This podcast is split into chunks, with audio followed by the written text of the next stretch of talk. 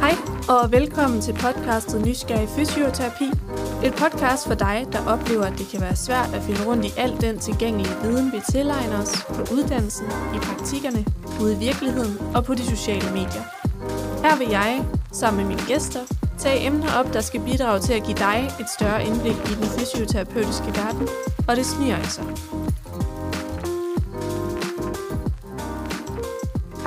Og endnu en gang velkommen til. I det her afsnit har jeg inviteret Jesper Holm i studiet. Jesper er adjunkt på VIA University College i Aarhus Nord, men arbejder også som fysioterapeut hos en ørenæse halsklinik i Aarhus. Og det her afsnit kommer til at omhandle Jespers karriereveje, men så dykker vi også ned i noget vestibulær fysioterapi omkring svimmelhed, undersøgelsesmetoder og noget behandling heraf, men også en snak om, hvad faglige selskaber egentlig kan bidrage med, og hvorfor det kan være brugbart for studerende som nyuddannede og som erfarne fysioterapeuter at være medlem af et fagligt selskab. Det er en virkelig spændende snak, som du godt kan glæde dig til, og den kommer her. God fornøjelse.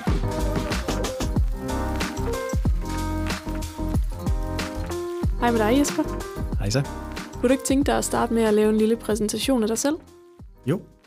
Som sagt, Jesper Holm. Jeg er, bor her i Aarhus, eller lige syd for Aarhus, i Morslet, sammen med min kone og to børn. Jeg er 44 år gammel, og jeg er uddannet i, som til fysioterapeut i 2005 ude på, ja det hed så fysioterapeutskolen ude, i Skyby, ude på Skybyvej, mm. inden de kom her til stedet. Ja. Og hvad laver du i dag? Jamen i dag, der er det sådan, at jeg er ansat som adjunkt her på, på VIA mm. øh, i Aarhus, og har en 30 timers stilling. Øh, den har jeg fået tilrettelagt sådan, at jeg arbejder her primært tirsdag, onsdag, torsdag, fredag. Mm. Med, med undervisning og undervisningsopgaver i forbindelse med det. Og øh, hver mandag, der har jeg så, det er jo så en 20% stilling hos en øh, øre halslæge inde i Aarhus, inde på Pakkerli hvor vi har sådan en, en, en tværfaglig øh, svimmelhedsklinik sammen, hvor ja. jeg er, hvad skal man sige, fysioterapeutisk konsulent, mm. øh, hvor jeg varetager øh, altså primært svimmelhed hos ham, og øh, øh, hvor vi så, nogle gange så ser patienter selvstændigt, og andre gange så ser vi dem sammen. Mm. Spændende. Ja.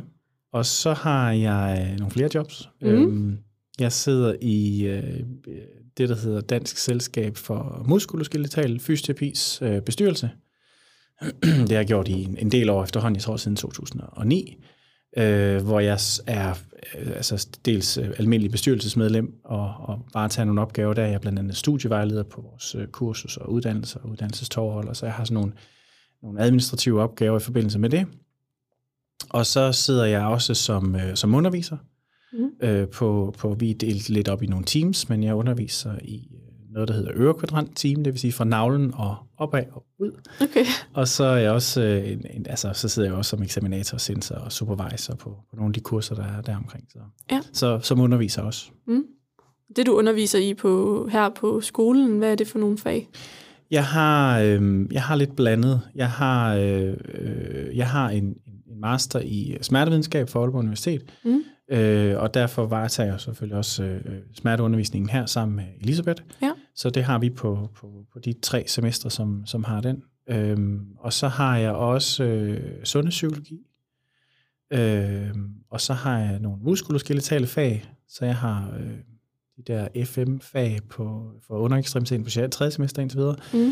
Og så har jeg det cervikale modul, og jeg har... Øh, vi har sportsfysioterapi lige i øjeblikket, så øh, sådan lidt af hvert, men, men jeg blander mig lidt i det, det muskuloskeletale og i, i, i sundhedspsykologien også.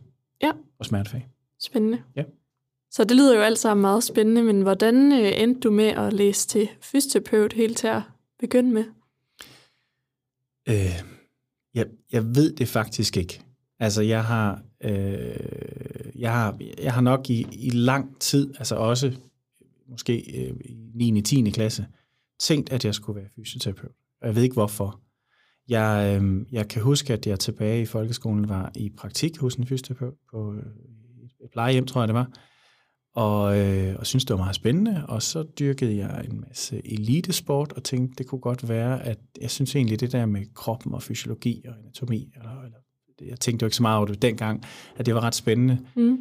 Øh, så, så valgte jeg lidt, jeg var sådan lidt taktisk i forhold til for eksempel gymnasiet, at vælge nogle fag, der gjorde, at jeg måske lidt højere grad kunne, kunne komme ind. Og øh, så var jeg så heldig, at jeg tog en del år mellem øh, gymnasie og øh, fysuddannelsen, mm. og, og, og noget at prøve at, at lave noget, skal man sige, noget, noget menneskeligt arbejde, og også arbejde på fabrik og sådan Så jeg vidste godt, fordi jeg, jeg søgte ind på kvote 2, øh, at jeg sådan skulle have nogle af de her øh, sådan arbejdsmæssige ting og rejsemæssige ting. Og så altså, jeg, jeg, jeg tror nok egentlig, jeg har gået efter det. Ja.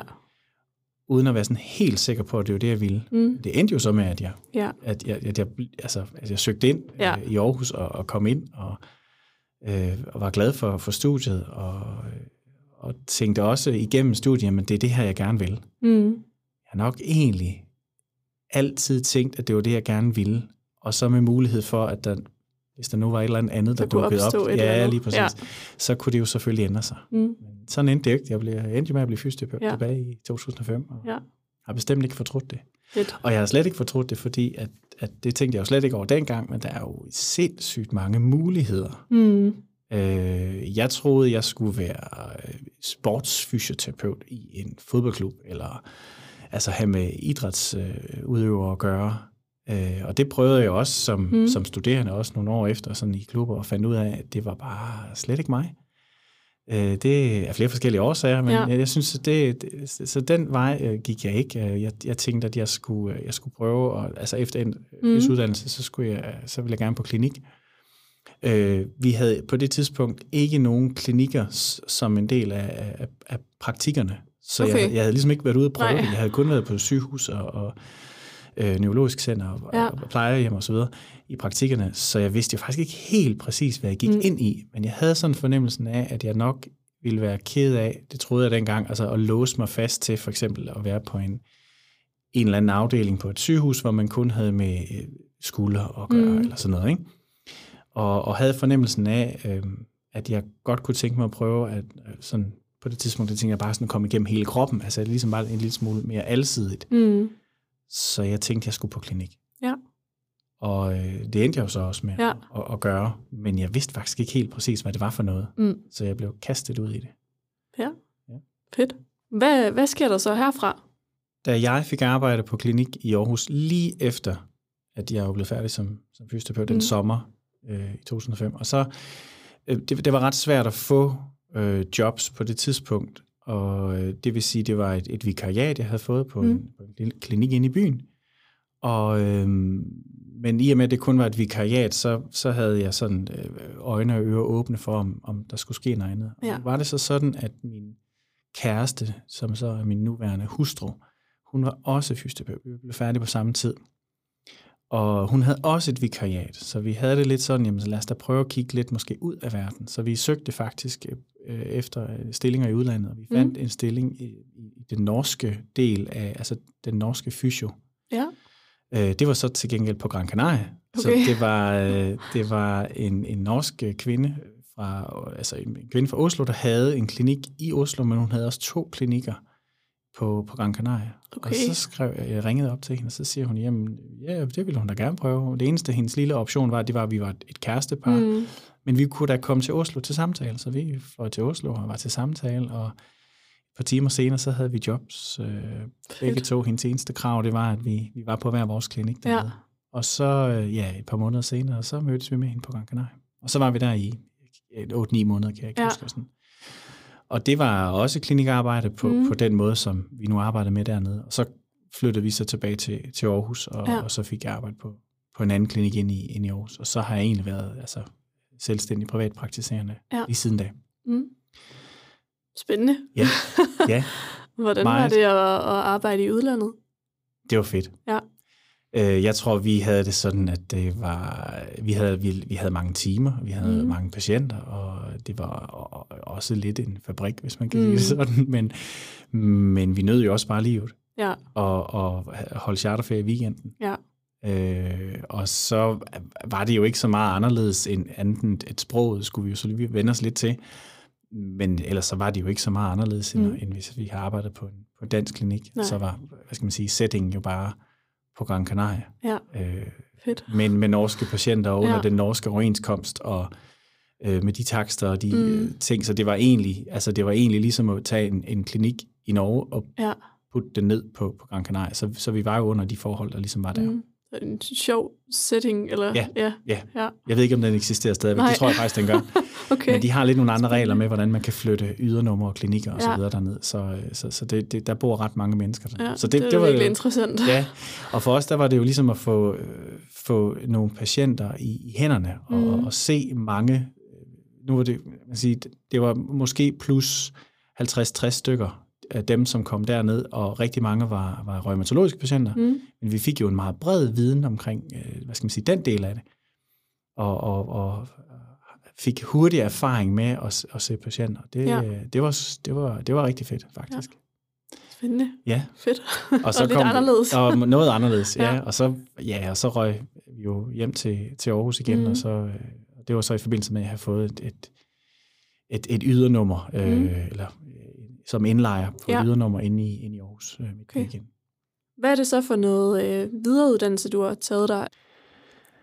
Øhm, jamen, det som jeg følte, og jeg tror, det er fuldstændig det samme i dag, det er, at øh, når vi går herfra studiet og har fået vores autorisation, Mm. vores kørekort, så skal vi lige ud og lære at køre. Ja. Øh, det, er, det er svært at komme øh, fra, fra, direkte fra studiet og, og føle, at man føler sig sådan helt 100% kompetent. Mm.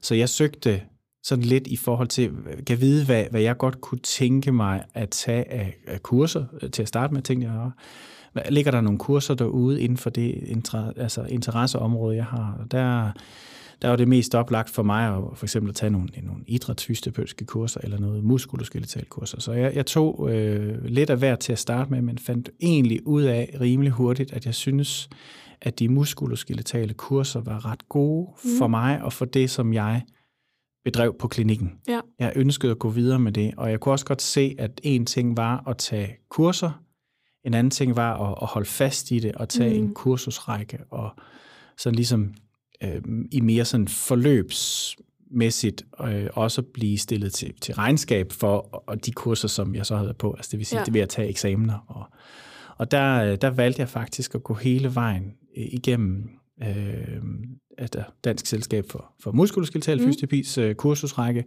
som øh, er helt frem til det, der hedder en diplom.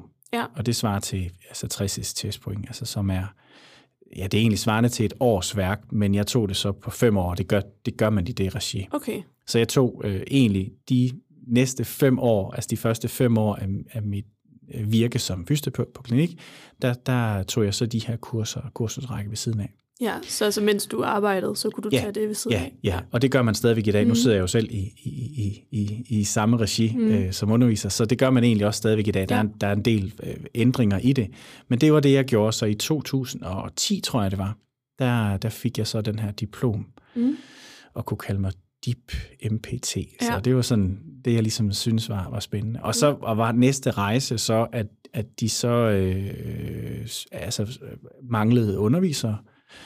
Øh, og der gik man ind i sådan et, et det hed et volontørforløb, så jeg, Mm. øh, jeg blev, øh, hvad skal man sige, inddraget ja. I selskabet, og de to næste år gik jeg så ind i sådan et, jeg skulle egentlig tage kurserne igen, men okay. med henblik på, at jeg så skulle have flere og flere undervisningsopgaver. Ja. Så jeg blev ligesom undervist i at undervise. Ja. Så jeg var volontør i to år, og blev sådan, hvad skal man sige, fuldgyldig bandemedlem efter mm. det, og kunne så øh, stå på egne ben som underviser. Og, Fedt. og det, det var sådan den, den næste del af det, så. Ja.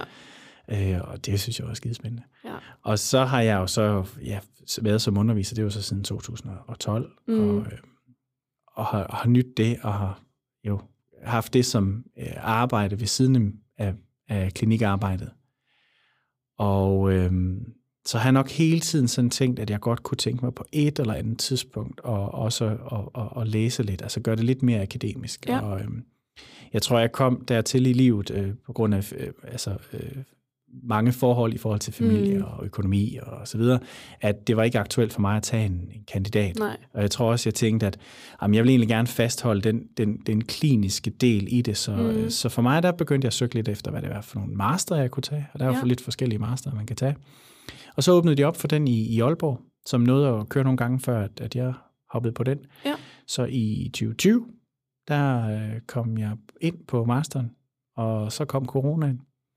Eller den var godt i gang. ja. så, øh, så det var sådan et, et par øh, master- og corona-år, og det gik øh, fint. Øh, mm. Det var sådan lidt on and off, om vi kunne blive undervist fysisk på, på studiet, eller på, på Aalborg Universitet, eller om vi havde online undervisning. Og så blev jeg færdig med min øh, master i smertevidenskab og tværfaglig behandling, som det hedder, her i, i, i foråret øh, ja. 2022, må det jo så være. Ikke? Så det er helt nyt. Så det er faktisk ret nyt, ja. ja. Så, så øh, jeg, har, jeg har jo været uddannet fysioterapeut i 17-18 år, mm. men føler egentlig, at jeg har, har lavet noget hele tiden. Ja. Du har hele tiden bygget lidt ovenpå. Ja, det har jeg. Ja. Og jeg tror, det, det har været altså, min drivkraft i, uh, for det første, synes, det er spændende hele tiden. Mm. Øh, og jeg tror, det har givet mig rigtig meget, at hele tiden at skulle, sådan, skulle gøre noget og lave noget. Ja. Men jeg tror altså også, det har forhåbentlig kunne spejle sig øh, ved, min, altså ved de patienter, ja. jeg har set, og forhåbentlig også mine kollegaer og så videre. Ja, Monique. Ja. ja. Og så landede jeg jo så det job her mm. fra 1. august 20. Ja. 22. Og var det kvæg, at du sådan havde synes, det var fedt at undervise inden for det muskelskeletale, at du ville det, eller var det på baggrund af noget andet? Ja, altså, jeg, jeg har været her før. Ja. Øh, jeg, har, jeg har haft nogle, nogle timer i, jeg tror det var 2018, hvor der var øh, behov for noget vikarhjælp, hvor mm. jeg var inde og tage nogle, nogle semestre, øh, og synes det var rigtig fedt at være her. Jeg har været her nogle gange til sådan nogle, nogle gæsteforelæsninger eller et eller andet, så jeg, jeg, har, jeg har haft kendskab til skolen, ja. og haft kontakt til den, men i, i meget, altså i mindre grad, mm. i lille grad. Og så, og så kom den her stilling, og jeg blev også en lille smule draget af, at det var en 30-timers stilling, mm. sådan at jeg, øh, at jeg kan fastholde, at jeg også har noget klinisk ja. Øh, praksis. Og det synes jeg igen, det giver mig rigtig meget, forhåbentlig så giver det også skolen mm. noget, at jeg at jeg kan, jeg kan drage noget, noget klinisk erfaring ind over det. Så, så det var egentlig derfor, den, den kom, den stilling, og så tænkte jeg, ja. nu, nu søger jeg den sgu. Mm. Øh, og så fik jeg den så heldigvis. Ja. Så det gør jo så, at jeg, jeg er stadigvæk øh, spritny underviser, mm. og jeg synes, det er fantastisk at være her. Og jeg ja. synes, at, at uh, min hverdag med det der meget blandede, meget alsidige arbejde, det stadigvæk er spændende, selvom jeg, jeg primært lever af at være her. Ja. Mm, så en lidt atypisk underviser. Du er både underviser på skolen, men er stadigvæk ude i praksis og, ja. og lave noget. Ja. ja. Fedt. Ja. Hvad føler du, at, kan du mærke det, at du er en anderledes i gåsøjne underviser, end nogle af de andre har, at, at du også stadigvæk er ude i praksis?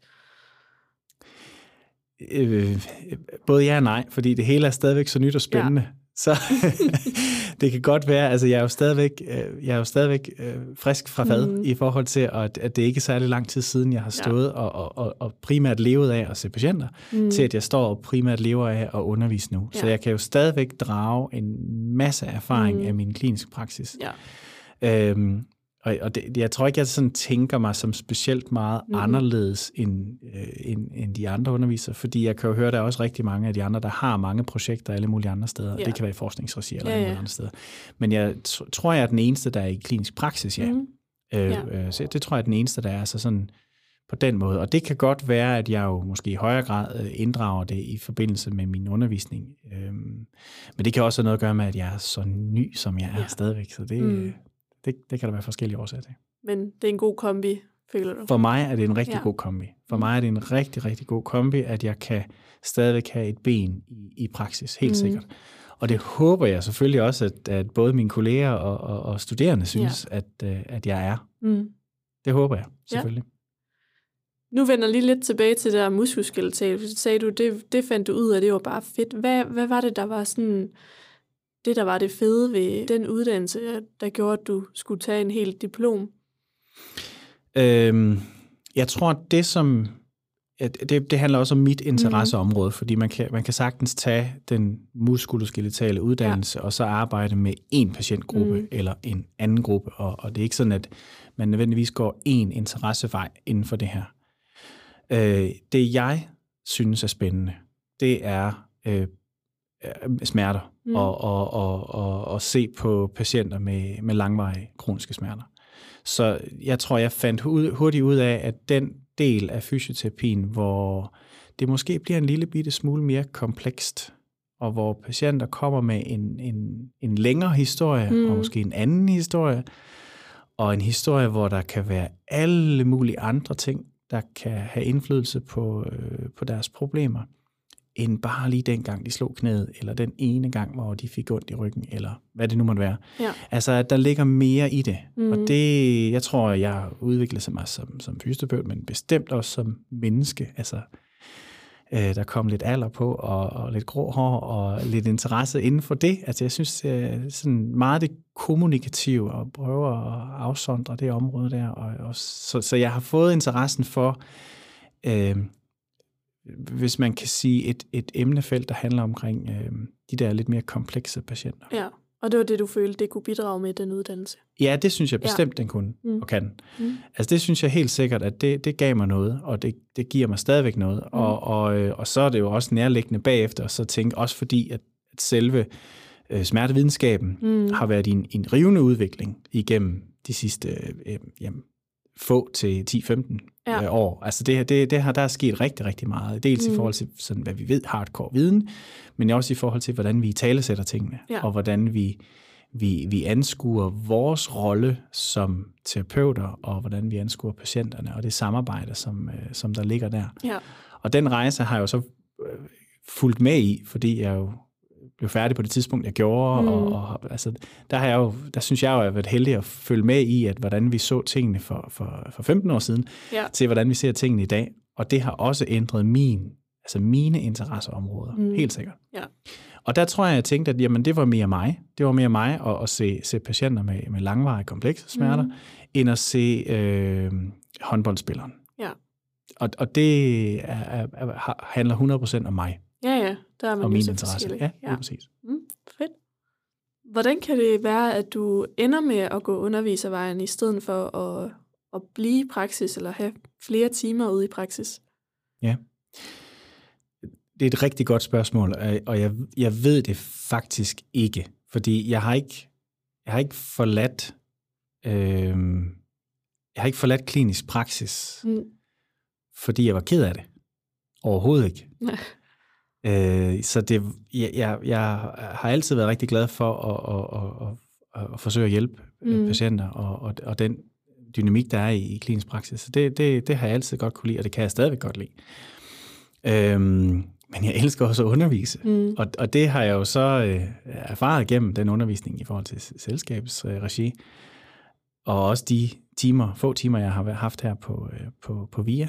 Mm, jeg tror, jeg tænkte, at det var på tide for mig at prøve at gå den vej. Mm. Altså, det var på tide for mig at prøve øh, ikke noget andet, men noget mere af det her. Ja.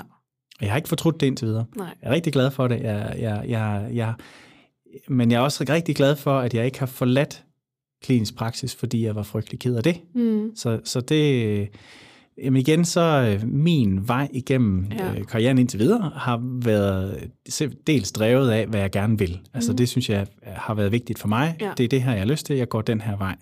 Og det har jeg heldigvis haft muligheden for i, i, i sådan et, et rimeligt omfang. Men, men også drevet af tilfældigheden en gang imellem. Mm. Så nu kom den her stilling tilfældigvis, og så tænkte jeg, nu, nu, nu, nu går du efter den. Ja. Og det, det er jeg rigtig glad for. Så mm. det er mm. rigtigt, jeg har forladt noget, men ikke... Øh, men, men kun for at prøve noget andet, som jeg ja. også er rigtig, rigtig glad for. Mm. Og jeg er, er rigtig glad for at undervise. Jeg, jeg kan faktisk rigtig godt lide det. Ja. Og det, det er jo sådan en, en noget større del af min, min, min arbejdsliv øh, på nuværende tidspunkt, og det indtil videre, så, øh, så nyder jeg det. Ja, så der var bare et eller andet spændende over det der formidling, og ja. at prøve sig af med noget nyt. Ja, ja, absolut. Men det vidner jo også om det her med, at man, som, selvom man måske står som studerende og tænker, man skal en retning, så kan det jo hurtigt ændre sig Øh, meget hurtigt. Ja. Rigtig hurtigt. Og, og igen, så øh, jeg, kan, jeg kan godt forstå, at det kan være svært at starte her på mm. studiet, mm. og så tænke, kan vide, hvad fysioterapi er? Mm. Fordi at øh, hvis man spørger i vennekredsen, eller familien, eller hvis man... Altså, hvad er fysioterapi? Mm. Det er rigtig svært at, ja. at vide, fordi det er så bredt et fag, som det er. Så medmindre man sådan lige i familien har en eller anden, som er fysioterapeut, som kan fortælle lidt om det, så er det faktisk rigtig svært at finde ud af. Ja. Så, så, så når man starter her på studiet, øh, så sker der selvfølgelig noget fra første til syvende semester, mm. det er mm. klart. og når man så kommer ud bagefter, så sker der rigtig meget efterfølgende, ja. som kan være drevet af selvfølgelig helt tilfældigt, hvor er der arbejde henne. Øh, fordi det er klart, at der er også nogle praktiske omstændigheder i forhold til, ja. At, at det tror jeg i hvert fald stadigvæk ikke, man kan i dag. Man kan vælge at vrage mellem, mellem jobs, men at øh, nogle gange så er det tilfældighederne. Ja. Og så, øh, jamen, så sker der jo måske rigtig mange ting senere hen, man finder ud af, at mm. jeg, jeg skal ikke øh, være på en, øh, en, en Jeg har haft masser af kollegaer, som har startet i klinik, og så tænkte jeg, det har jeg ikke lyst til, nu har jeg prøvet, lyst til at prøve noget andet, og så er de blevet mere glade for det. Mm. Øh, der er jo også forskningsvejen. Øh, nogen, som vælger at tage en, en kandidat, og så gå videre og med at forske og PhD osv. Så, øh, så, så der er rigtig, rigtig, rigtig mange muligheder. Der er også mange muligheder som selvstændig, altså at, mm. at, at, at lave en, skabe en ny virksomhed, øh, ja. og så øh, sådan, altså med, det, med det sundhedsfaglige islet. Så jeg kan faktisk godt forstå, at, øh, at det kan være lidt svært at, at, at definere sig selv som, øh, som ja. fagperson ja. med den her uddannelse. Mm. Jeg ser det som et plus. Ja. Jeg, jeg, jeg synes, det er fantastisk, og det er selvfølgelig også klart nu nu har, jeg, har jeg haft en, øh, en, en karrierevej, som jeg har været rigtig glad og tilfreds mm. med. Øhm, men, men, men jeg ser det som et plus, at der er så ja. mange muligheder. Der mange er, åbne døre. Der er rigtig mange åbne ja. døre, og, og, og det er at gribe dem. Mm. Øhm, og der er også øh, nogle folk til at, at hjælpe en, når man kommer ud efter uddannelsen. Ja. Øhm, der, er, der er hjælp at hente øh, i, i, i netværks- og i, øh, altså der er 17 faglige selskaber, som omfavner en meget, meget stor del af, af, af fysioterapien, mm. øh, lige fra, fra børn til, til, til ældre, til neurologi, til smerte og så videre. Ikke? Altså, ja. Altså der, der, der, der er rigtig mange øh, gode øh, netværksforbindelser mm. der, som, øh, som kan hjælpe en. Ja. Helt sikkert. Oplever du, at folk de benytter de her faglige selskaber? Øhm, Både ja og nej. Mm. Jeg tror, der er lidt kultur over det. Der, der, der er nok en kultur, øh, der hedder, at i, i privat praksis, at der er man måske en lille smule mere engageret i nogle af de øh, faglige selskaber, mm. som, øh, som der er. Øh, måske kvæg, at øh, det kan være et eller andet, hvis nu man er interesseret inden for idrætsfysioterapi, og det er det, man arbejder med til daglig, jamen så søger man hen til det idrætsfysioterapeutiske selskab mm. og får sig et, nogle kurser og et netværk der. Øhm, der. Der ligger også rigtig meget, øh, tror jeg, i at, øh, at de, de fagl, altså det, der er problemet i vores fag, når vi kommer ud og gerne vil efter videreuddanne os, mm. eller tage kurser og dygtiggøre os, det er, at rigtig, rigtig meget af det svære selvbetalt. Ja. ja. Og, og det er det desværre. Øh, det kan vi nok ikke rigtig komme udenom. Mm. Øh, der er selvfølgelig nogle muligheder inden for det offentlige i at få nogle kurser og betale sin arbejdsplads, hvis man er ansat der. Øhm, og det er der selvfølgelig også, hvis man er ansat i, i, i privatpraksis. Mm. Men så er der altid den der økonomi, ja. som, er, øh, som kan være en begrænsende faktor. Ja. Øh, og det, det har nok desværre derfor, at, øh, at, at de faglige selskaber måske ikke har helt så mange medlemmer, som de kunne have. Mm. Øh, og så, ja, altså, ja, der, der, er jo, der er jo flere ting i det. Det, det handler ja. også om, at måske faktisk, at der er rigtig mange, der ikke ved, at de ja. findes. Desværre, mm. stadigvæk. Altså, det, det vil jeg rigtig gerne slå et slag for, at når, når, når, øh, når fysioterapeuter, unge fysioterapeuter kommer ud, at de selvfølgelig har nogle søde kolleger, som kan hjælpe en, men også at, at søge de der netværk, mm. der er derude, de faglige netværk. Øh, det, det, det synes jeg er en, er en rigtig god idé at opsøge det. Ja. Og det kan man jo så blandt andet gøre via de faglige selskaber. Mm. Øh, og der er også andre øh, forbindelser. Og der er også, altså, der, der, der ligger nogle rigtig gode øh, øh, interesseområder, som, som måske mere har øh, som ligger på de sociale medier. Det kan være Facebook, det kan være mm. andre steder, hvor, hvor de så mødes og, og diskuterer eller og deler viden. Ja. Øhm, men det er sådan lidt mere organiseret i, i, i de faglige selskaber. Mm. Skal man allerede gøre det, hvis man er studerende, synes du? Altså langt de fleste faglige selskaber har gratis medlemskab mm. som studerende. Ja, nemlig. Øh, så jeg tænker, hvorfor ikke? Mm. Om ikke andet, så kan man kigge ind ad døren og, og se, hvad, hvad, hvad er det, ja. der foregår der. Så øh, helt ærligt, ja. Mm. Det tænker jeg. Altså, ja. hvis, jeg var, hvis jeg var studerende, så vil jeg selvfølgelig sørge for at prøve at se, hvad er det, mit interesseområde er. Altså, mm. er det inden for, for, for pædiatri, jamen, så er det den vej, jeg vil søge. Ja. Eller er det inden for det muskuloskeletale, jamen, så vil jeg jo finde de faglige selskaber, der, der har noget at gøre der og sige der.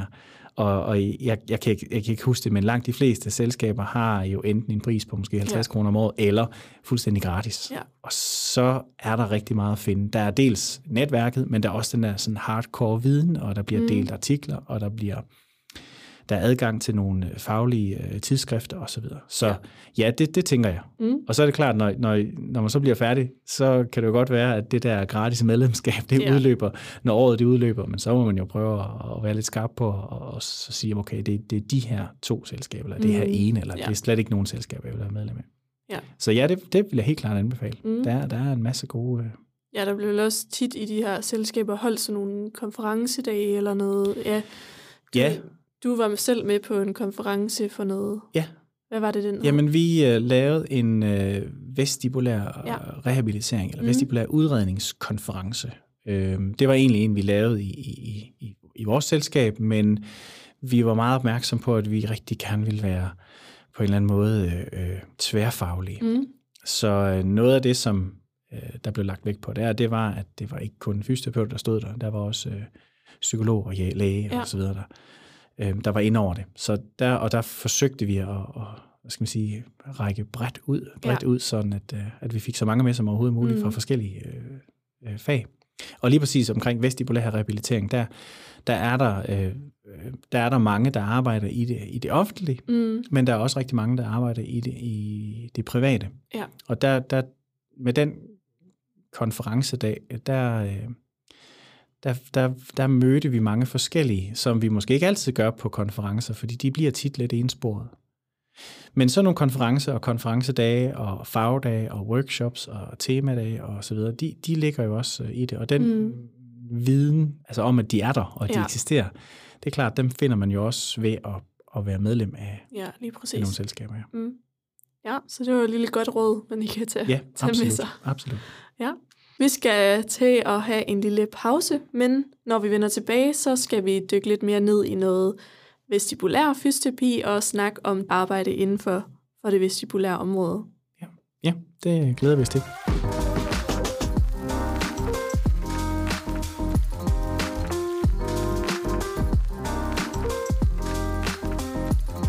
Yes, så er vi tilbage. Ja. Nu nævnte du, at du også arbejder på en klinik, Ørenæse Halsklinik her i Aarhus. Hvad er det for noget arbejde, du helt specifikt laver der? Jamen, øh, officielt set, så er jeg øh, fysioterapeutisk konsulent. Mm. Det som øh, Michael, som er Ørenæse Halslæge, som har klinikken, han er interesseret i, for det første, så er han meget interesseret i, i samarbejde. Og, og han opsøgte sådan set, ikke mig, men han opsøgte de faglige selskaber for at høre om, om vores faggruppe rent faktisk kunne være nogen, som han kunne have et samarbejde med mm. lokalt på sin egen klinik. Så han, han var egentlig interesseret i at, egentlig at få noget viden omkring det, og så kvæg min rolle i, i, i, øh, i DSMF, så, øh, så kom telefonen øh, nummeret hen til mig, og ja. vi fik en lang snak omkring det med, at han faktisk godt kunne tænke at se os være øh, være samarbejdspartner, mm. øh, og han var interesseret i at, at ansætte osv. Så, så fik vi en lang snak, og jeg var også nødt til at sige til ham, at det også er et speciale. Ja. Og det vil sige, at det er ikke alle fysioterapeuter, der kan det. Øh, ligesom lægerne har specialer, mm. så har vi jo også øh, specialer og interesseområder. Så, så det var også øh, en snak om, at øh, det kom så egentlig af, at han spurgte, om han kunne få hjælp til, hvordan han skulle strikke en ansøgning sammen. Ja. Altså en jobannonce, okay. undskyld. Ja. En jobannonce. Mm. Og, og og det vil jeg rigtig gerne hjælpe ham mm. med. Og til sidst så, så siger han til mig, hvad kunne du ikke tænke dig at, at prøve? Og så sagde jeg, det vil jeg gerne, men jeg kunne ikke lægge de timer, som han egentlig havde tænkt fra starten af. Så vi lavede sådan en, et lille pilotprojekt, som vi kaldte ja. det, at jeg var der en dag om ugen. Og det er så snart to år siden. Ja. Så, så det, det er igen tilfældighederne, at jeg lige er nede hos ham. Ja. Øh, det, som øh, vi snakkede om fra starten af, det var, at hvilke områder, der ligesom kunne være øh, en idé, at jeg var en del af. Mm. Og, og hans store interesseområde, det er, det er Øresten. Mm. Og allerede inden, at jeg startede dernede, der havde han faktisk valgt at investere, og den er meget dyr sådan en, investere i en stol, som er sådan en, en behandlingsstol, man bruger til, til øresten. Ja. Og det er, øh, der er, altså der er ikke nogen, der er stort set ikke nogen øh, privatpraktiserende ørelæger, der har sådan en, fordi den Okay. koster rigtig mange penge, og man får ikke de penge tilbage. Så det var helt klart hans interesseområde. De har nogen på sygehusene, øh, de store sygehuse, og der er rigtig lang ventetid. Og, øh, og det var egentlig det, han så tænkte, at jamen, hvis der så kom en fysioterapeut ind i det her tilfælde mig, så kunne jeg så være ligesom pilot på den, og mm. kunne få den startet godt op, og, øh, og, og, og få sat den i søen. Og også sådan rent øh, altså, øh, projektmæssigt, altså at vi laver noget statistik på, hvem er det egentlig, vi bruger Ja. den her stol til, og virker den bedre end at øh, øh, sætte øresten på plads, for eksempel på, på et lejer. Ja, på det er i form af den der æblis. Ja, lige præcis, manøvre. for eksempel. Ja. Ja. Nogle af de manøvrer, som mm. ligger Mm. der omkring. Ja. Hvad, gør, hvad gør stolen? Jamen, stolen er, øhm, den gør, at vi kan mere tredimensionelt bevæge vores, øh, øh, vores patienter igennem. Det vil sige, at når man snakker om, om øresten og snakker om de her buegange, så, så har de nogle bestemte vinklinger. Og, så, mm. og det betyder, at vi kan måske lidt mere præcis øh, diagnostisere, hvor er det, øh, altså hvilken buegang er det egentlig, Ja. der er, er påvirket af, af en øresten. Og øh, vi har, der, der tilhører sådan en EVNG-brille, som gør, at, at øjnene er, kan, man kan slet ikke se ud, der er helt mørkt derinde, mm. så der ligger der sådan en lille infrarød lampe, som, som, øh, som gør, at vi på en skærm kan se øjets bevægelser, og der kan vi så se de her reflektive bevægelser, altså nystagmusbevægelser, Ja. som hænger sammen med, med, med, når man bliver påvirket med en øresten. Mm, det er så det er sådan rent tekniske, Mm. mm. at vi i højere grad kan, kan se det og, og kan detekte, hvad det er. Men øh, det er heller ikke altid, at folk har, altså at folk kan have ondt i ryggen. Folk kan være øh, meget, meget svage, Ja. øhm, øh, som gør, at vi simpelthen ikke kan, kan gøre det på briksen. Så der kan være mange, Ja. mange årsager til Okay. det. Det er den ene ting. Den anden ting er, at vi kan vinkle lidt mere. Så hvis man ligger på en, på en brik, så er der ligesom grænser for, hvor meget vi kan vinkle buegangene. Og der har vi ingen begrænsninger i stolen. Nej. Vi kan i princippet snurre hele vejen rundt. Okay. Så, så det var egentlig det, der, der, der, der kom. Så det var det, Michael han gerne ville have ja. i, i stand øh, sammen med mig. Og jeg startede så et par måneder før vi fik stolen, og fik, øh, fik sat det her samarbejde i gang, mm. og fik øh, snakket lidt godt og grundigt om, hvad, hvad kunne jeg bruges til. På det tidspunkt, der, var der, der sagde de også, at de havde en del problemer omkring øh, globulus, altså øh, klump i halsen. Okay. Og ofte så kommer jo, altså i, i, i 99,9 øh, ud af 100 procent, øh, der kommer folk ind og får afkræftet, at der ligesom er noget her. Men der kan Ja. jo godt være noget med de høvede muskler, for eksempel. Der kan Mm. være noget omkring, hvordan sternocleidomastoideus, den spænder op. Og der kan være noget omkring noget mere muskuloskeletalt, der er årsag til det. Og der, øh, der øh, eller kæben for den sags Mm. skyld. Så der, der er mange årsager til, at man kan have de her øh, smerter i, i halsområdet. Og øh, der er loopet så dernede, at hvis øh, der er en patient, som har været inde omkring øh, en ørenes halslæge og fundet ud af, at der, der er ikke noget at se, der er ikke nogen sygdom, der er ikke noget, øh, en, en diagnose, en lægefaglig mm. diagnose, som han kan stille, jamen så har han muligheden for at, at sende ind til mig, for at se, om det skulle være en eller anden form for muskulær spændingsmæssig problematik. Ja. Okay. Det, der så er i det, det er, at jeg må undersøge. Jeg arbejder jo inde under hans overenskomst, Mm. mm. det vil sige, at jeg, jeg undersøger dem, og jeg må ikke have folk i et behandlingsforløb. Okay. Men jeg i samarbejde med, med ham og dem, så øh, henviser vi så videre tilbage til egen læge, og for eksempel til en fysioterapeut med speciale for, inden for, for kæbe, eller for Mm. synkebesvær, eller talebesvær, eller hvad det måtte være. Så, så jeg er også lige så høj grad med til at henvise videre. Ja. Og det samme havde vi også tænkt med tinnitus. Mm. Rigtig mange patienter kommer ind og har tinnitus, og det kan der være forskellige årsager til, men hvis øh, der ikke er noget at se i øret og på en høreprøve eller andre ting, jamen så kan tinnitusen være af alle mulige andre årsager. Det kan være for eksempel efter et, øh, et, et, et traume, altså et slag til hovedet eller til nakken. Så det vil sige, det er en, en post-commotio øh, tinnitus eller en whiplash-betinget Mhm. tinnitus, som også i højere grad måske er mere, i hvert fald øh, whiplash, er mere muskuloskeletalt. Øh. Og så kommer de ind til mig, og så får de en, en kort undersøgelse eller vurdering, og så, øh, så henviser jeg faktisk videre Okay. og, og, og kommer med råd og anbefalinger. Ja. Så øresten er faktisk det eneste, jeg, jeg, jeg, jeg må behandle i forløb. Mhm. Mm. Altså der må jeg godt tage folk ind indtil de sådan set er, er behandlet okay. færdigt. Og, og det er så i form af stolen, eller kan det også det være kan også, Det kan være manøvre på briksen, ja. og det kan være i form af stolen, okay. det kan være i forhold til kontrol og opfølgning. Ja. Men det må jeg gerne tage ind og se. Så, så det er det egentlig det eneste, jeg, jeg, kan, jeg kan tillade mm. mig at, at se sådan gentagende gange. Også neuritterne, altså øh, det, der hedder neuritis vestibularis, som i folkemunde hedder øh, virus på balancenerven, dem, øh, dem følger vi også til dørs. Okay. Og så hvis ikke vi kan følge dem til dør, altså hvis det er sådan, at det, det ikke fungerer, jamen så har vi jo netop muligheden for at øh, sende videre til, til forskellige afdelinger, som ja. øh, vi har en svimmelhedsklinik både i Aarhus og i Aalborg, og vi har øh, noget, der hedder Faldklinikken, som er en del af det, der hedder afdelingen for ældre sygdomme, som, mm. som kan nogle andre ting. Ja. Så, så vi er med til at henvise videre ud af døren. Ja. Øhm, og så er det klart, at hvis der er nogle, nogle ting, hvor vi tænker, det her, det, det, det fungerer ikke, og der er et eller andet der, så har vi jo sådan en tværfaglig snak mm. omkring, hvad, hvorfor fungerer det ikke, og hvad, hvad ser du, og hvad ser jeg? Ja. Og så har vi mulighed for at henvise videre til neurolog, eller til, direkte til en MR-scanning, hvis, ja. det, hvis det er sådan, okay. at vi er i tvivl om noget. Så vi er også med til at, jeg er også med til at vurdere mm. altså røde flag og eventuelle kontraindikationer ja. for, for en behandling. Super. Det er mega spændende. Ja. Du sagde lige da du begyndte at snakke om det her, at det er ikke alle og enhver, der vil kunne varetage de opgaver, eller man skulle have en eller anden form for specialviden inden for det her vestibulære. Ja. Ja. Er, det, er den specialviden, du har, er ja. det fra det muskuloskeletale? Ja, ja, det er det. Mm. Altså det, det, det er noget af det, som jeg har stået og undervist i i nogle mm, år. Øh, ja. Så det er klart, at det, det, det speciale ligger der, og det gør jo så også, at jeg har haft patienter, mm. Øh, øh den type patienter nede på klinikken. Ja. Nu ser jeg så bare mange flere af dem, og, ja. og de bliver henvist direkte dertil. Og, mm. og det er sådan, at... Øh, jeg synes især øresten er, er overset, øh, fordi det er faktisk noget, vi godt kan, vi godt kan finde ja. ud af, og, og, og jeg ved også, der, der er en lille smule om det her på studiet. Mm. Men det er altså noget, vi godt kan finde ud af, og ja. dels at, at, at undersøge for, og også behandle for. Mm. Men privatpraktiserende læger, de sender direkte op til øreneshalslæger. Ja.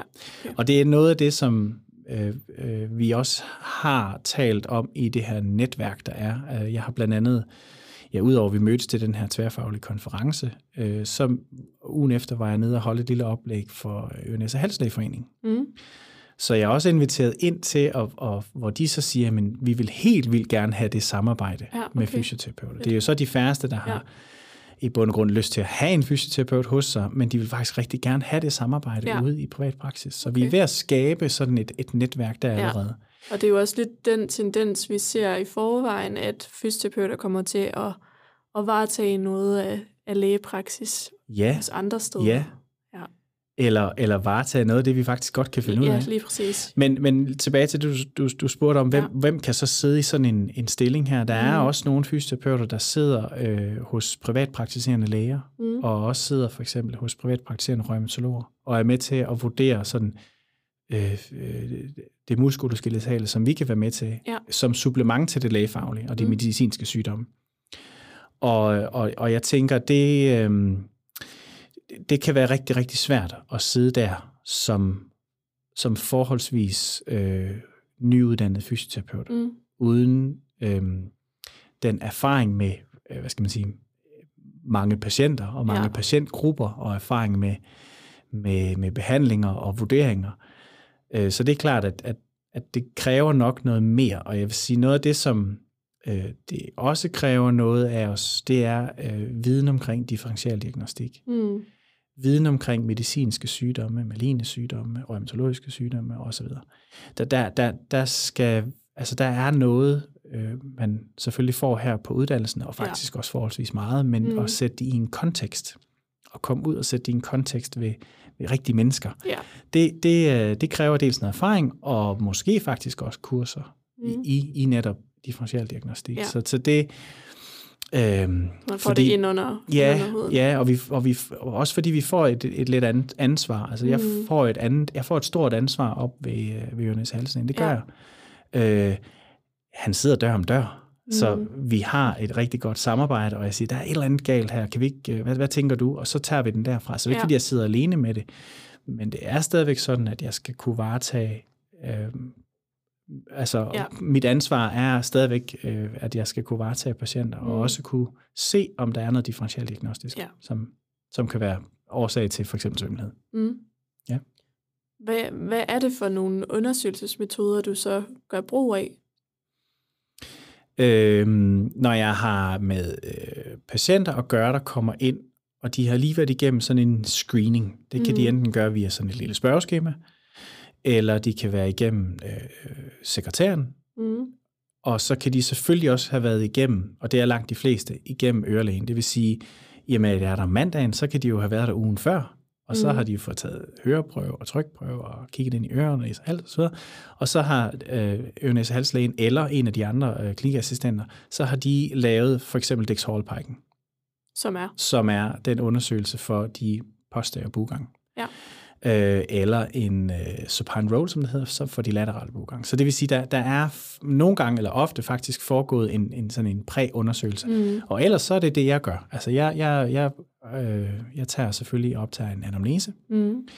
øhm, og, og lytter til, hvad folk de kommer med, og ja. ser på eventuelt øh, besvaret øh, spørgeskema fra... Øh, det, det spørgeskema, som de har lavet, eller og eller de har fået en henvisning fra deres egen læge, så jeg har noget viden, inden de kommer ind ad døren, ja. som regel. Og så på baggrund af det, så starter jeg jo så enten helt forfra, eller kan gå videre i forløbet. Mm. Og så, øh, hvis jeg tænker, at det her det lyder som om, det er en øresten, så øh, går jeg faktisk til at vurdere, enten skal de i stolen, eller skal jeg gøre det på lejret. Og det ja. der kan der være mange forskellige øh, årsager til, at jeg vælger hente den ene eller den anden. Mm. Der er nogen, der mm. synes, det frygtelig angstprovokerende, der står sådan en kæmpe stor stol, og, ja. og, og, og vil egentlig bare gerne undersøges på Brixen, og, og også omvendt, at der er også nogen, der efterspørger det. Og så, øh, jamen, hvis jeg så tænker, at det her det kunne være en, en posterior bugang på højre side, og så mm. sætter jeg en VNG-brille på, og så laver jeg en Dix Og så er der jo rigtig mange af dem, fordi vi har screenet dem så godt, som vi har, der rent faktisk bliver svimmel der. Ja. Og så går vi direkte over i en, i en behandling. Det kunne så være med en æblismanøvre. Mm. Og og, øh, og så er det egentlig det. Ja. Altså, så, så, så får de lidt råd og lidt vejledning og lidt snak om, hvad det er, fordi der er rigtig mange, der ikke ved, hvad det er. Mm. Og der er rigtig mange, der har behov for lige at tage en snak, ja. enten før og, og også ofte efter. Hvad er det for noget? Fordi det at være svimmel, det er, det, det er stærkt invaliderende, mm. og det kan være meget angstprovokerende. Og nogle af dem, som har det, man vågner jo ofte om natten og har det, fordi man har vendt sig i seng, mm. og så vågner man og er pivhamrende svimmel. Ja øh, jamen de bliver jo indlagt. Mm. Altså de, de ringer 112, eller så gør deres ægtefælde. Ja, fordi man bliver jo også nervøs. Ja, lige ja. præcis. Og hvis det er en, øh, for eksempel en, en neurit, øh, så stopper svimmelheden ikke. Mm. Så har man den øh, kraftigt i for eksempel nogle dage, og det vil sige, langt de fleste af dem, de, de når simpelthen at komme op og blive undersøgt for en eventuel øh, blodprop, hjerneblødning, ja. hjerteproblematikker. Så nogle af dem har været igennem et, et, sådan et meget akut forløb og kommer ja. så til os, og er egentlig sådan rimelig meget i ro med det. Ja. Og andre, de, øh, de, de, de skal have noget viden og noget mm. information om, hvad er det her egentlig for noget? Ja. Og det, det er jeg også med til. Mm. Og det altså på lige vilkår med, som, som Ørnes halslægerne mm. dernede. Jeg tænker, at vi lige holder en lille pause. Lad os gøre så det. der kommer lige en lille skiller her.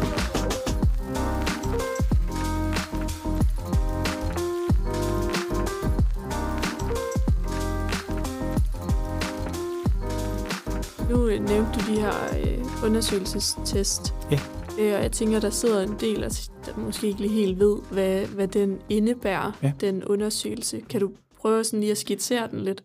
Meget kort fortalt, ja. så, øh, så de her bugange, som er, er vinklet sådan, at, øh, at den egentlig registrerer øh, den meste bevægelse, vi har. Det er det, der hedder altså vestibulærsansen. Mm. Det vil mm. sige, de, der sidder ligger noget gelé i de her, og vi har nogle små øh, cilia, sådan nogle små femmerhår, der registrerer bevægelser. Så når vi drejer rundt om os selv og stopper 10 gange for eksempel, stopper mm. op, jamen så vil de der øh, gelé sådan fortsætte lidt, og det vil sige, vi vil føle os en lille smule svimmel, og så retter det ind, og så, mm. øh, hvad skal man sige, så, så forsvinder svimmelheden igen. Så sådan hele tiden er den her væske og, og den her øh, hvad skal man sige, detektion fra, fra ja. hjernens side, den er, den er i gang hele tiden.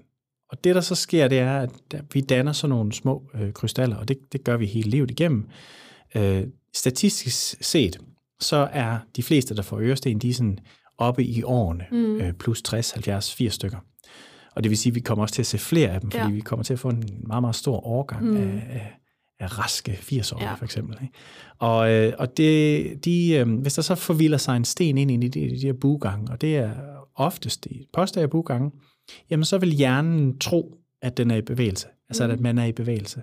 Og det vil sige, at man vil, man vil øh, mens den her sten den ligesom dasker til femmerhårene ja. inde i bugangene, jamen så vil den så påvirke på den måde, at man føler sig svimmel. Mm. Og det er så oftest en meget kraftig rotatorisk øh, svimmelhed. Mm. Så hvis man lægger sig ned i sengen, så har man fornemmelsen af, at sengen ligesom drejer rundt om en, ja. eller at man vender sig rundt på venstre side, jamen så vil man sådan føle, at man ligesom det fortsætter. Ja, det ja. hele spænder. Mm. Og i de fleste tilfælde, så er det, er det måske et minut, mm. hvor det så holder ved, nogle gange kortere, nogle gange lidt længere tid. Og så, så fortærer den sig egentlig igen. Og så kan den så komme igen. Så det er også det, man kalder en positionel svimmelhed, fordi ja. den så, så kan man egentlig i princippet komme mm. igen næste gang, man vender sig. Ja. Og det vi så forsøger at gøre med, med for eksempel Index Hall Pike, det er, at vi forsøger at sætte, altså i selve undersøgelsen, sætte, altså reproducere den der mm. bevægelighed. Ja. Og det vil sige, at vi skubber ligesom stenen ind i bugangen, eller mm. den er måske allerede derinde, og sætter den i bevægelse. Ja.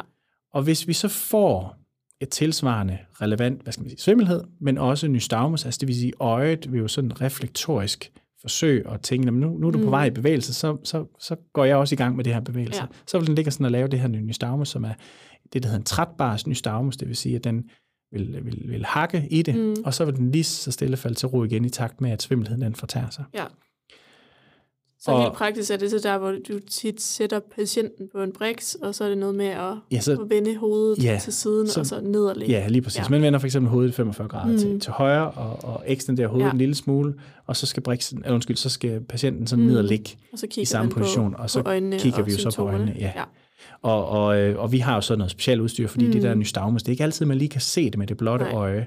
Så vi har enten det, der hedder en bartelsbrille, som er meget, meget tyk, mm. de der spør skæmt briller ja. nærmest, Øh, men der, kan man, der er stadigvæk lys, og man kan stadigvæk godt nedtrykke den her refleks lidt. Så derfor bruger vi nogle briller, der lukker mere af. Okay, ja.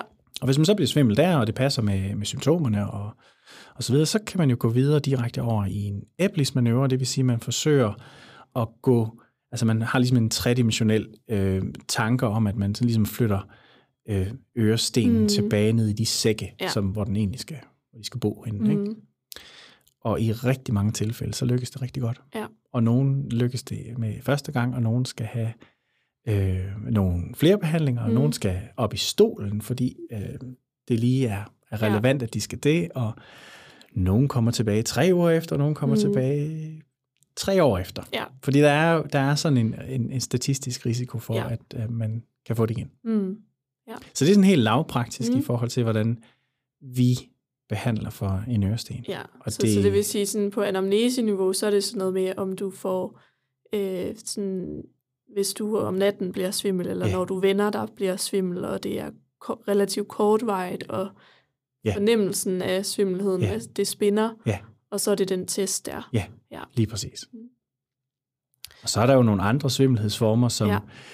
kan, kan blande sig ind. Øhm, der er nogle sygdomme, der er noget, der hedder en sygdom, som er heldigvis en sjælden sygdom, som, som egentlig gør lidt det samme, men der fortsætter svimmelheden. Og det, igen den her okay. neuritis vestibularis, altså virus på balancenerven, som er en, øh, øh, hvor det egentlig er selve nervus vestibularis, som bliver påvirket, det vil sige, det er den samme type svimmelhed, faktisk. Den der, ja. den, den stopper bare ikke helt. Okay. Nogle har det i mild grad, nogle har det i meget græld ja. grad og, og ligger i flere dage, og desværre har, er rigtig svimmel og kaster mm. op og kan ikke rigtig flytte sig. Så forskellen på dem, det er, at den, den altså BPPV'en, øh, øresten, den er, den er mere, altså den er kortvarig, den er periodisk, ja. lige præcis, ja. Mm. Den har, øh, hvad hedder det, virus på balancenævn. Ja. Altså når man siger virus på balancenævn, er det så, altså hvad, hvad betyder det? Ja. Er det en, det inflammation i næven, eller hvad, hvad er ja. det? Ja, det ved vi faktisk ikke rigtigt. Ikke. Okay. Nej, det er, jo ikke, det er jo ikke en virus, ligesom, mm. øh, ligesom en, man kan måle en covid-virus. Mm. så kan man pode, og så kan man sige, at det er en covid-virus. Sådan, ja. sådan, det kan man ikke rigtig Nej. her. Man kan ikke rigtig sådan vide hvad, helt præcis, hvad det er. Der har også været nogle, nogle, noget sådan begrænsende effekt, hvor man sagde, at det kommer også tit efter, at man har, har været syg og haft mm. en virus. Men der ligger ikke noget hardcore evidens på det. Nej, så, så vil sige, man ved ikke helt, hvad det, hvad det egentlig er. Nej. Okay. Øh, jo, altså det er jo en påvirkning af, ja. af nervus vestibularis. Det vil sige, mm. den, den påvirker selve, selve stikkontakten til, mm. til det vestibulære system. Ja. Så det, okay. det ved vi godt. Og, øh, og der er også rigtig fine, øh, hvad skal man sige, øh, evidens for, at det går over igen, mm. og, og hvordan forløbene er. Der, der er ret stor forskel på forløbene. Nogle ja. kommer ret hurtigt over det, nogle er påvirket af det over en lidt længere periode. Nogle få får noget medicinsk behandling, hvis man, mm. hvis man opdager det tidligt, øh, i form af noget øh, kortikosteroid, altså noget binoparkhormon. Mm. Øhm, men det er ikke alle, der får det, og det er Nej. heller ikke alle øh, Ørnes halslæger, der sådan helt tror på, at det har den, den store effekt. Nej. For nogen har det, for nogen har det ikke. Ja. Så det er sådan lidt en, det er faktisk lidt en svær en. Mm. Det vi gør hos os, det er, at vi, vi laver det, der hedder en V-hit, som er en uh, head impulse test, hvor vi tjekker øjets evne til at reflektorisk uh, og, og vende tilbage igen. Det vil sige, hvis jeg drejer mit hoved hurtigt, så det er jo det, der hedder en vestibulo okulær refleks. Mm. Så hvis vi drejer hovedet hurtigt til den ene side, ja. så skal øjet ligesom, og mens man, man, man kigger på et punkt ja. lige foran en, så skal det ligesom følge hurtigt ja. med tilbage igen. Det vil sige, at den skal adaptere til den hastighed, mm. jeg, jeg, jeg, jeg drejer hovedet på i forhold til tilbage igen. Og hvis, hvis man så har en, øh, øh, en, en, en virus, så kan man være, det er det, man kalder en patologisk refleks, det vil sige, at man enten er meget forsinket, eller at man har nogle man kalder det catch-up sarkader. Det ja. vil sige, at man ligesom øjet hakker tilbage ja. igen. Og det, det er vi nødt til at måle med noget apparatur, så der bruger ja, okay. vi igen den her VNG-brille og mm. et program, der ligesom kan analysere det her. Ja. Og så kan man sige, hvis øh, historikken passer med mm. en, øh, en virus, og hvis vi har en positiv ved hit-undersøgelse, jamen så kender vi jo diagnosen, og så kan mm. vi jo mm. sådan rådgive og behandle ja. derudfra. Så det vil sige, at sådan nogle lidt... Øh nedsatte øjenreflekser, hvis man kan kalde det det, vil, det vil ikke forekomme ved en rask person nogensinde. Nej, nu, nu kommer du ind på noget, hvor, hvor man faktisk godt kan have det i andre sammenhænge. Ja. Så man kan faktisk godt have øhm, en nedsat øhm, øjefunktion, altså mm. en gaze-stabilitet, ja. som er ændret, og det kan man godt have for eksempel på grund af et whiplash-traume. Okay. Ja. Så man kan godt have andre årsager til mm. det. Men det er rigtigt nok, at når vi undersøger det på den måde, hvor vi undersøger det som en vestibulo-okulær mm. refleksmekanisme, så, øh, så, så vil det, vil det vil ikke forekomme øh, ved dig og mig. Okay. Du nævnte også tinnitus. Er det noget, du undersøger, kan undersøge på nogen måde? Øhm, det er lidt svært, ja. øh, og, og der ser dem faktisk ikke særlig tit, fordi mm. det, det, de, øh, svimmelheden fylder så meget mm. dernede, øh, men det var tanken fra starten af, at altså, der kan godt være nogle årsager til det. Ja. Der er rigtig mange, der, der, der kan få noget tinnitus, for eksempel, nu nævnte jeg det her med postcommotio, mm. øh, og, og også ved, ved vores whiplash-patienter. Og det vil sige, at når de kommer ind til mig, så er det meget anamnestisk. Ja. Altså, at det er det, jeg lytter til. Hvornår er det egentlig, at du er meget lydfølsom, mm. og at det er det, der ligesom er problemet. Ligesom man måske også altså, er ret lysfølsom, ja. for eksempel efter et, uh, en hjernerystelse. Mm. Og det vil sige, at, at jeg, jeg, jeg gør ikke andet, end at jeg øh, lytter til dem og snakker med dem, og øh, måske laver nogle af de der øh, andre tests for mm. at udelukke ja. nogle ting selvfølgelig, og så henviser jeg videre til, til relevant behandling inden for det, hvis ikke de allerede er i gang med det. Ja. Og det er lidt forskelligt der, hvor jeg sidder, om det er nogen, der altså er nye og, og ikke har fået behandling hos øh, en, en fysioterapeut eller en kiropraktor eller en anden, mm. eller om det er nogen, der har været i forløb i en længere periode, ja. og så kommer sådan ligesom, nogle gange så sender lægen op, vi, vi er simpelthen lige nødt til at finde ud af, om, om det kunne være noget andet i det her. Mm. Ja. Så, øh, så 10.000 er, øh, den, den ser jeg ikke så tit, Nej. men den er der. Mm. Og der er det vigtigt, at de selvfølgelig kommer ind og får taget den her høreprøve, ja. og får kigget ind i ørerne, mm. og så om der er andre årsager til det. Ja. Så nævnte du en, en sidste den, der ikke var virus på balancenæven, men som var en... Meniere-sygdom? Meniere, ja. ja. ja. Det er igen en sjælden en. Det er, sådan, mm. det er en sygdom, som, øh, hvor der, der er nogle degenerative forandringer i, i, i selve det vestibulære system, okay. plus hørenedsættelse. Så det vil sige, der er et, og, og heldigvis som regel, et kortvarigt høretab, mm. kombineret med svimmelhed. Ja. Og så, øh, og, og så holder vi egentlig øje med dem. Mm. Det vil sige, de kommer ind, og, og vi finder ud af, at det er ikke en øresten, for eksempel. Der er ikke det her mønster af ørestenene. De er stadigvæk svimmel, men de har et, et, et høretab. Ja. Og som regel jo et høretab i, i den ene side kun, altså et, et, okay. et unilateralt høretab. Ja. ja. Og, og det betyder, at, at når vi så hører den historie, så holder vi egentlig øje med dem. Mm. Der, der er forsøgt forskellige behandlingsformer. Jeg, jeg er ikke så meget inde i, hvordan Nej. øh, de, de gør det, men, øh, men som regel, så, øh, så er vi en lille smule, eller det, det er Ørnes Halslægen, der stiller mm. den her diagnose, der er de lidt varsomme med at gøre det. Ja. Fordi det, det, det, der kan også være andre årsager til det. Mm. Øh, der er nogle sådan deafness-syndromer, som, okay. som kan være årsager til det. Så der er sådan andre årsager. Nu går vi ind i noget ørnes- ja, ja. halsteknisk, som jeg ikke er så meget inde i. Øhm, så de er lidt varsomme med mm. at, at, at stille den her diagnose, ja. fordi øh, du ved godt, hvordan, når man så først får en diagnose, mm. så, så, så hægter man sig også op på det. Ja. Måske så. et område, man heller ikke sådan ved så meget om endnu? Eller? Nej, det, det gør man nok, okay. når man har haft det, og de, de plejer at sige, at man skal have mindst et tilfælde af okay. det. Og sådan noget. Ja. Så når folk kommer ind første gang, så er de nok lidt mere varsomme, mm. end hvis de gør det anden gang. Men det er også lidt, hvad konsekvensen er at få den her ja. diagnose. Ikke? Øh, og hvis ikke det er et permanent høretab, så gør man ikke noget ved det. Hvis det er klart, mm. hvis det er et permanent høretab, så skal man selvfølgelig snakke om, om høreapparater og, ja. og, og den slags. Ikke? Mm. Så det, det er ikke så meget endnu Nej. dernede. Men spændende. Ja. Ja. Meget. Nu har vi snakket en del om det her med, at der er nogle forskellige typer af svimmelhed. Det kan for eksempel være forårsaget af øresten, det kan også ja. være forårsaget af den her virus på, på øh, balancenæven, ja. og der var den, jeg ikke kan finde ud af. Ja, vi snakker om meniere. Ja. ja og, øhm, men er der ikke også nogle andre former for svimmelhed? Kan det ikke også være forårsaget af, af dehydrering eller jo. stress jo. eller noget? Jo. Ja. Øh, der, der er rigtig mange mm. årsager til det, og, øhm, og, og, og det er sådan, at sådan rent øh, organisatorisk, så, så skal man faktisk ikke have en henvisning for at gå til sin og halslæge. Okay. Men når det handler om svimmelhed, så vil øh, og halslægerne gerne have, at man har været forbi sin egen læge først. Mm. Fordi der kan selvfølgelig være rigtig, rigtig mange årsager til svimmelhed. Ja. Og der kan selvfølgelig være sådan øh, hardcore bivirkninger ved, ved medicin for eksempel, der mm. kan give det og der kan være, ja, som du selv siger, øh, lavt blodtryk. Mm. Det kan så mm. have forskellige årsager, der kan gøre det. Øh, noget af det, vi, vi ser mest som differential diagnose, det er ortostatisme, altså ortostatisk blodtryk. Det vil sige, du og jeg kan have et, et normalt blodtryk, mens vi sidder mm. her, men når vi rejser os op, ja. jamen, så skal vi jo regulere det. Og når vi sætter os ned, når vi bukker os forover og så videre, så skal vi jo regulere det, og det er det her ortostatisme eller ortostatiske. Og der er mange, der kommer med det som problem, fordi det faktisk godt kan minde lidt om en positionel svimmelhed. Ja. Eller man kan fejle to ting på en gang, mm. det kan man også. Ja. Og så uh, ser jeg forholdsvis mange ældre mennesker, mm. og det vil sige, de tager for eksempel noget medicin, de tager blandt andet noget blodtryksregulerende medicin, ja. og det kan også godt forstyrre billedet lidt. Så lige præcis den der, den, den, den, uh, den ser vi tit, og vi er ofte nødt til lige at vurdere, er den en del af det, mm. eller er det primært øresten for eksempel. Ja. Altså, så det er klart. Øh, så øh, kan der jo også være en, en, altså noget cervikogent øh, mm. svimmelhed, som det hedder, øh, som oftest kommer, fordi man har, man har slået sig. Ja. Det er i hvert fald derfor, de fleste de ligger der. Og det vil sige, mm. der, der er nogle metoder til at undersøge den del af de, de kommer også ind til mig. Øh, I stress? Ja, absolut. Mm. Absolut. Ja.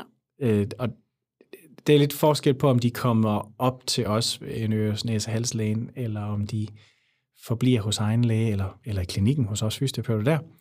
Men den er der selvfølgelig også med. Så der er ja. rigtig mange årsager til svimmelhed, og mm. noget bliver øh, luet ud, inden de kommer op til, ja. til, til lægen, og andet, det, øh, det gør ikke, og så gør vi det derop mm. og gør det sammen, og så videre.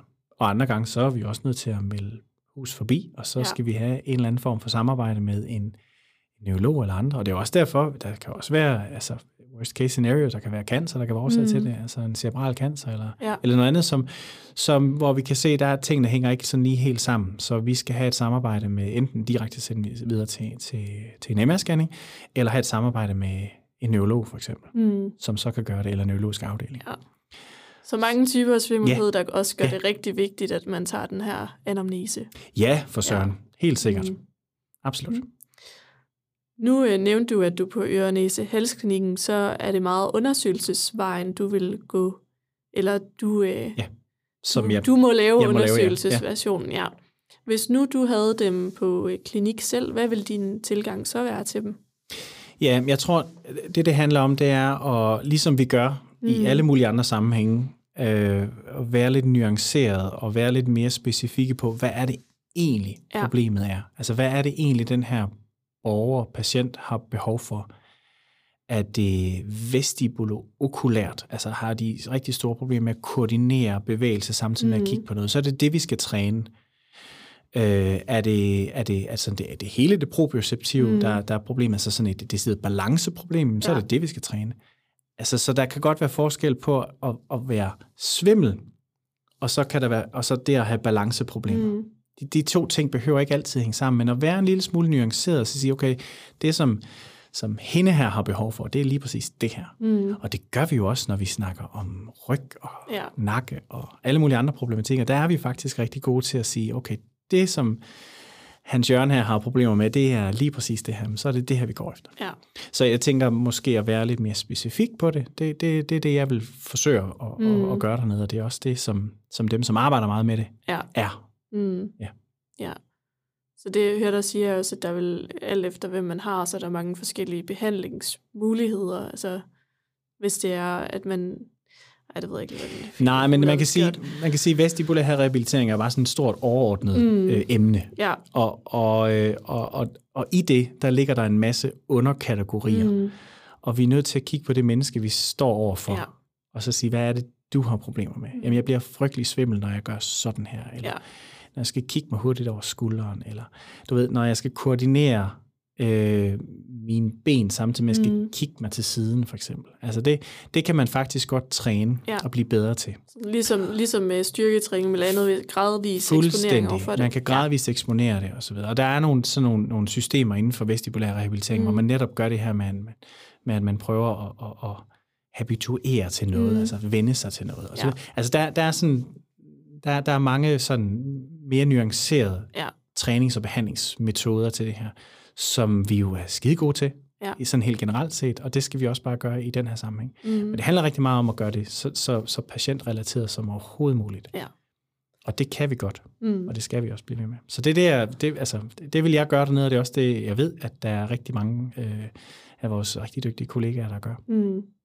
Og så er der vel stor forskel på lige netop at have balanceproblemer, og så have svimmelhedsproblemer. Ja, ja, klart. De kan godt uh, influere på hinanden, men der mm. kan også være øh, nuance i, at man skal gøre det ene eller det andet, eller ja. begge dele. Mm. Yes. Kommer det vestibulære så til at fylde mere inden for fysioterapien i fremtiden, tror du? Det håber jeg. Mm. Det, ja, mere kan jeg ikke sige. Jeg, jeg synes, vi har... Øh, jeg synes, vi har et, et fagpotentiale her. Ja. Fordi det er måske faktisk blevet undervurderet en lille smule, hvad vi kan og hvad vi ved i den her sammenhæng. Som fysioterapeut? Ja. ja, og det var det, jeg sagde lige før, det er sådan mm. helt hardcore i forhold til ørestenene. Der sender egen læge direkte op til Jørgens halslægen, hvor de måske i lige så høj grad kunne sende ned på en fysioterapeutisk ja. klinik, der måske faktisk kunne se mm. patienterne samme dag, ja. og så have en aftale om, at der selvfølgelig er noget feedback, og hvis det er sådan, at at det ikke er det, ja. så skal de direkte tilbage til lægen. Så det er jo sådan den, den, den ene sådan meget lavpraktiske Ja, at lægerne skal ja, være bevidste om, ja, at vi godt præcis, kan. at vi ja. godt kan. Mm. Eller at man reklamerer med det på klinikken og siger, at vi mm. har en, der godt kan, eller to, der godt ja. kan, eller at vi har et team, der ved noget om det her. Fordi det er et specialområde, det er der ingen tvivl om. Jeg kunne godt tænke mig, at vi blev mere, at vi kom lidt frem i skoen på, på det her sådan lidt mere specialiserede vestibulære rehabiliteringsområde. Mm. Øhm, og det, det kunne vi sagtens have. Der, der foregår noget i, i regional regi og noget i kommunal regi, og der foregår ikke særlig meget i privat praksis. Og, og mulighederne er der, mm. og evnerne er der og egentlig også. Og der er også mulighed for at tage, noget, øh, tage, tage noget, altså nogle kurser efter videreuddannelse inden for det. Så, så der er egentlig muligheder for det. Jeg tror, det handler lidt om, at vi er... Jeg tror også, ikke, vi har solgt os selv godt Nej. nok lige i den her sammenhæng. Mm. Og så den næste ting, det er, at, at som jeg også sagde tidligere, der, at vi får sandsynligvis mere behov for det. Ja. Vi får mere behov for det i form af, at vi får en, en vi har en stor øh, ældre overgang, der kommer her de næste, mm. de næste mange år. Og, øh, og, og de er jo sunde og raske.